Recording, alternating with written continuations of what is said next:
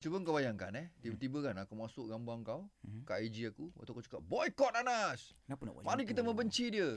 Apa salah nak buat macam tu? Tak kau rasa macam mana? Gila depress ko. Alah, mungkin lah, mungkin lah macam kau buat hal ke apa kan, aku ajak orang boycott. Bi nak ajak lagi orang seorang benci tu. Tak dia nak nasihat ke? Okey, okey, okey. Okay, Ah. okay. So, pagi ni kita nak minta pendapat uh, Cikgu Eri. Kan? Hmm. Cikgu? Ya, ya. Cikgu okey cikgu eh?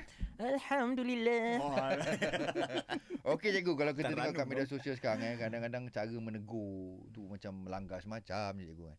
Letak gambar dia ajak orang boycott, mm kata kan. Ha, contohlah kan, macam cikgu punya pengalaman.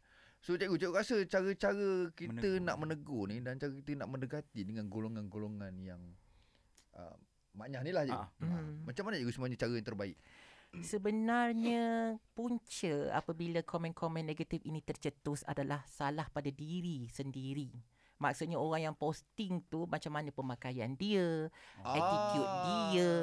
Jadi dia kalau juga. dapat komen yang negatif, dia kena sendiri uh, orang kata hari-hari makan pengat sendiri mau ingat lah. Ah. Kenapa orang kecam dia, kenapa orang komen negatif pada dia. ah, ah. Kalau dia pakai berpakaian tidak mencolok mata, of course komen-komen yang positif. Yes. Namun kalau ada juga pen, orang kata komen-komen negatif, maksudnya itu adalah, adalah salah satu cabaran dan ujian untuk dia dan dia kena terima daripada sudut yang positif.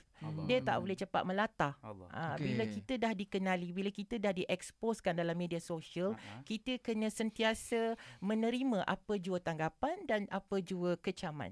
Okey. Ah, dan yang pentingnya kata kuncinya jangan suka salahkan orang. Salahlah diri sendiri. Oh, itu Aduh cikgu macam mana lah, macam ni? Betul lah kalau apa yang cikgu sharekan quote of the day tadi sentiasa positif. Ah, ah, ah. Dia dia dia. Yes, yes, bukan yes, sekadar yes. cerita mulut tapi Ah, dia ah. memang macam tu. Yes. Yang cara cara menegur tu pula cikgu macam mana cikgu? Bagi saya uh, kita kena menerima apa jua teguran itu mungkin dalam dalam bentuk makian ke cacian ke sebab kadang-kala teguran daripada Allah Subhanahu Wa Itu Taala ini ada pelbagai jenis, ada pelbagai bentuk. Sebab itu Wak Ima dia seorang pelacur sekalipun kalau dia menasihati kita pun kita kena terima sebab dia menasihati perkara yang, Yang baik. baik. Masya Ah, Jadi Allah. Terima dan redha. Cikgu. Aura lain Yes, lain lain. macam aura.